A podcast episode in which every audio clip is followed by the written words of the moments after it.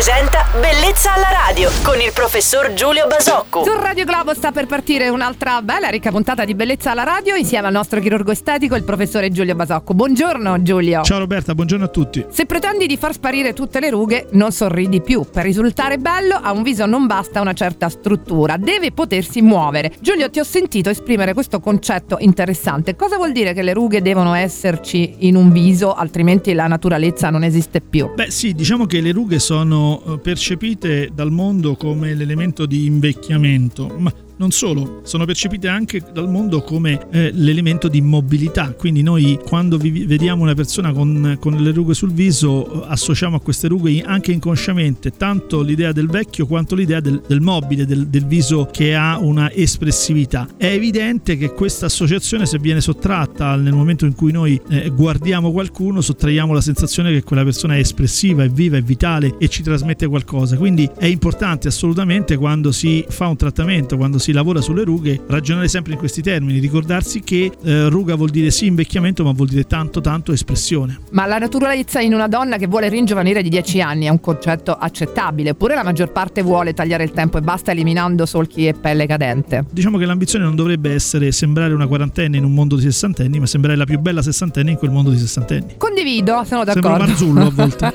grazie, grazie per aver chiarito alcuni dubbi sulla chirurgia estetica. Giulio, nel salutare il nostro chirurgo estetico Giulio Basò Rocco. Vi rammento che sul nostro sito radioglavo.it trovate anche il podcast con tutte le puntate. Buona giornata, ciao Giulio. Ciao Roberta e buona giornata a tutti. Bellezza alla radio.